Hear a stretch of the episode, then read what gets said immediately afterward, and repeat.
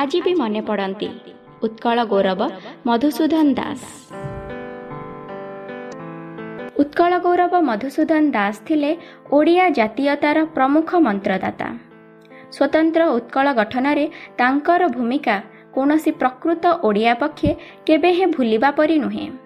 ତାଙ୍କର ନିଷ୍ଠାପୂର୍ଣ୍ଣ କାର୍ଯ୍ୟଧାରା ତ୍ୟାଗ ବିଚକ୍ଷଣ ଚିନ୍ତାଧାରା ଓ ଅନ୍ତହୀନ ଜାତିପ୍ରୀତି ଅବିସ୍ମରଣୀୟ। ଓଡ଼ିଶା ଇତିହାସର ଏକ ଘଡ଼ିସନ୍ଧି ମୁହୂର୍ତ୍ତରେ ଏକ ପତିତ ଜାତିର ଉଦ୍ଧାର ପାଇଁ କାର୍ଯ୍ୟ କରିଥିଲେ ଉତ୍କଳ ଗୌରବ। ତାଙ୍କ ଜାତିପ୍ରେମ ସ୍ୱାଭିମାନ ଏବଂ ସୁଦୂର ପ୍ରସାରୀ ଚିନ୍ତାଧାରା ସମସାମୟିକ କାଳଠାରୁ ଢେର ଆଗରେ ଥିଲା। ତାଙ୍କ ଚିନ୍ତା ଚେତନାକୁ ସଦାସର୍ବଦା ଆଚ୍ଛାଦିତ କରି ରଖିଥିଲେ ମୁଖ୍ୟତଃ ଦୁଇଟି ପ୍ରସଙ୍ଗ ଓଡ଼ିଶା ଏବଂ ଓଡ଼ିଆ।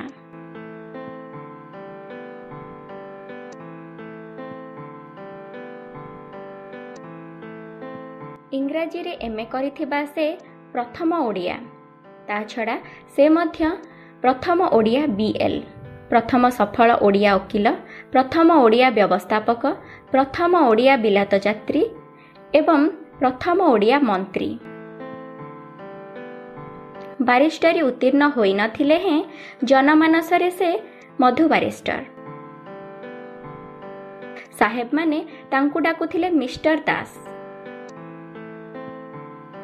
ମଧୁବାବୁଙ୍କ ଜନ୍ମ ଅଠରଶହ ଅଡ଼ଚାଳିଶ ମସିହା ଅପ୍ରେଲ ମାସ ଅଠେଇଶ ତାରିଖରେ କଟକ ଜିଲ୍ଲାର ସତ୍ୟଭାମାପୁରଠାରେ ହୋଇଥିଲା। ତାଙ୍କ ପୂର୍ବପୁରୁଷ ଖୋର୍ଦ୍ଧାରୁ କଟକ ଅନ୍ତର୍ଗତ ସତ୍ୟଭାମାପୁର ଆସିଥିଲେ। ତାଙ୍କ ପୂର୍ବପୁରୁଷଙ୍କ ସାଙ୍ଗିଆ ପ୍ରଥମେ ମଲ୍ଲ ଥିଲା ପରେ କାନଗୋଇ ରାଉତରା ଚୌଧୁରୀ ଓ ଦାସ ହୋଇଥିଲା। ତେଣୁ ସେ ପରିହାସରେ ନିଜକୁ କହୁଥିଲେ ଥୁଣ୍ଟା ଦାସ। ଜୋତା କାରଖାନାରେ କାମ କରୁଥିବାରୁ କହୁଥିଲେ ପଣ୍ଡିତମାନେ ମୋତେ ମୋଚି ଶିରୋମଣି ଉପାଧି ଦେଇପାରନ୍ତି ମଧୁବାବୁ ହୁକା ପ୍ରିୟ ଥିଲେ କୁକୁର ପାଳିବାକୁ ଭଲ ପାଉଥିଲେ। ତାଙ୍କ ଘରେ ସାହେବୀ ଢଙ୍ଗରେ ଭୋଜନ ପ୍ରସ୍ତୁତ ହେଉଥିଲା। ତେବେ ଭୋଜି ଭାତରେ ଓଡ଼ିଆ ରନ୍ଧା ସେ ପସନ୍ଦ କରୁଥିଲେ। ଢଗଢମାଳି ବୋଲିବାରେ ସେ ପାରଙ୍ଗମ ଥିଲେ।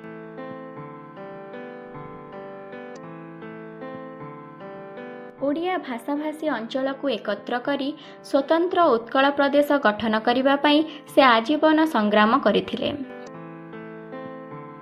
ଏଥିଲାଗି ସେ ଗଠନ କରିଥିଲେ ଉତ୍କଳ ସମ୍ମିଳନୀ। ଏହି ଅନୁଷ୍ଠାନ ସମ୍ପର୍କରେ ସେ କହିଥିଲେ ଏହି ସମ୍ମିଳନୀ ଜାତି ପ୍ରାଣ ସିନ୍ଧୁ କୋଟି ପ୍ରାଣ ବିନ୍ଦୁ ଧରେ ତୋର ପ୍ରାଣ ବିନ୍ଦୁ ମିଶାଇ ଦେ ଭାଇ ଡେଇଁ ପଡ଼ି ସିନ୍ଧୁ ନିରେ। ପ୍ରତ୍ୟେକ ଉତ୍କଳୀୟ ଜାତି ପାଇଁ ପାଞ୍ଚ ମିନିଟ୍ ଚିନ୍ତା କରିବାକୁ ସେ ସଦାସର୍ବଦା କହୁଥିଲେ। ଅଠରଶହ ବୟାଅଶୀରେ ସେ ପ୍ରତିଷ୍ଠା କରିଥିଲେ ଉତ୍କଳ ସଭା। ଉଣେଇଶହ ତିନିରେ ରମ୍ଭାର ଐତିହାସିକ ବୈଠକ ପରେ ତାଙ୍କରି ଉଦ୍ୟମରେ ହିଁ ପ୍ରତିଷ୍ଠିତ ହୋଇଥିଲା ଉତ୍କଳ ସମ୍ମିଳନୀ ଯାହାକୁ ପ୍ରଥମଟିର ପରିବର୍ତ୍ତିତ ଓ ପରିବର୍ଦ୍ଧିତ ସଂସ୍କରଣ କୁହାଯାଇପାରେ। ଏବଂ ସେଥିସହିତ ସମଗ୍ର ଓଡ଼ିଆ ଭାଷାଭାଷୀ ଅଞ୍ଚଳକୁ ଏକତ୍ର କରିବା କାର୍ଯ୍ୟସତ୍ୱର ହୋଇଥିଲା। ସମଗ୍ର ଓଡ଼ିଆ ଭାଷାଭାଷୀ ଅଞ୍ଚଳକୁ ଏକତ୍ର ଓ ଏକ ଶାସନାଧୀନ କରିବା ସହ ସ୍ଥାନୀୟ ଶିଳ୍ପ କଳା କୃଷି ଓ ବାଣିଜ୍ୟ ଆଦିର ବିକାଶ ଭାଷା ଏବଂ ସଂସ୍କୃତିର ସୁରକ୍ଷା ତଥା ଜାତୀୟତାବୋଧର ପ୍ରସାର ଥିଲା ଉତ୍କଳ ସମ୍ମିଳନୀର ଲକ୍ଷ୍ୟ। ଏକ ମହାନ ଜାତି ଗଠନ କାର୍ଯ୍ୟରେ ଆନ୍ତରିକ ଶ୍ରମର ଆବଶ୍ୟକତାକୁ ସେ ବୁଝୁଥିଲେ। ଉତ୍କଳ ସମ୍ମିଳନୀ ଓଡ଼ିଆଙ୍କ ମଧ୍ୟରେ ଏକତା ଆଣିଥିଲା। ଓଡ଼ିଆ ଜାତୀୟତାବାଦର ଉଦ୍ରେକ ହୋଇଥିଲା। ଜମିରେ କୃଷକର ମାଲିକାନା ଓ ନାରୀ ଶିକ୍ଷା ସପକ୍ଷରେ ସେ ମତ ଦେଉଥିଲେ। ନିଜ ଚିନ୍ତାଧାରାକୁ ନିର୍ଭୟରେ ପ୍ରକାଶ କରିବା ସହ ଯଥାସମ୍ଭବ କାର୍ଯ୍ୟରେ ପରିଣତ କରୁଥିଲେ। ସାମାଜିକ ଏବଂ ଅର୍ଥନୈତିକ ପ୍ରଗତି ବିନା ରାଜନୈତିକ ପ୍ରଗତି ଯେ ଅସମ୍ଭବ ଓ ମୂଲ୍ୟହୀନ ସେ ବୁଝିଥିଲେ।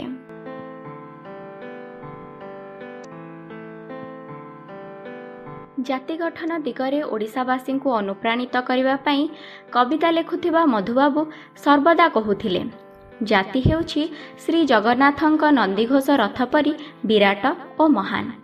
ଜାତି ରୂପକ ନନ୍ଦିଘୋଷକୁ ଆଗକୁ ଆଗକୁ ନେବା ପାଇଁ ସମସ୍ତେ ନିଃସ୍ୱାର୍ଥପର ଭାବେ ଏକ ମନ ଏକ ପ୍ରାଣ ହୋଇ କାର୍ଯ୍ୟ କରି ଚାଲିବା ଏକାନ୍ତ ଆବଶ୍ୟକ।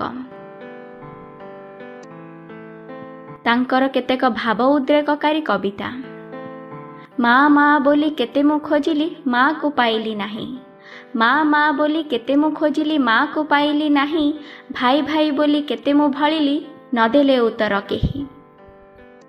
ଗୋଟିଏ ସନ୍ତାନ ଗୋଟିଏ ସ୍ୱରରେ ଜନନୀ ଜନନୀ ଡାକ। ଗୋଟିଏ ସନ୍ତାନ ଗୋଟିଏ ସ୍ୱରରେ ଜନନୀ ଜନନୀ ଡାକ।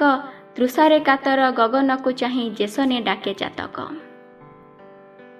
ଜାତିପ୍ରେମ ବହ୍ନି ପ୍ରଜ୍ୱଳିତ କର ସ୍ୱାର୍ଥକୁ ଦିଅ ଆହୁତି। ଜାତିପ୍ରେମ ବହ୍ନି ପ୍ରଜ୍ୱଳିତ କର ସ୍ୱାର୍ଥକୁ ଦିଅ ଆହୁତି। ସ୍ୱାର୍ଥମେଧ ଯଜ୍ଞେ ଚାରିଆଡ଼େ ନାଚ ଛାତିକୁ ମିଶାଇ ଛାତି। ଜାତି ଇତିହାସ ଜାତିର ନିର୍ଝର ତହୁଁ ବହେ ସଦା ଜାତି ପ୍ରାଣଧାର ସେ ଧାରରୁ ନୀର ପିଉଛି ଯେ ନର ନିଶ୍ଚୟ ସେ ହେବ ଜାତି କର୍ମବୀର। ଭୂମିକମ୍ପ ହେବ ଧରଣୀ ଫାଟିବ। ଭୂମିକମ୍ପ ହେବ ଧରଣୀ ଫାଟିବ ଉଠିବେ ସହସ୍ର ଭୁଜା ସେହି ତୋର ମାତା ସେହି ତୋର ଭ୍ରାତା କର ସେହି ପାଦ ପୂଜା।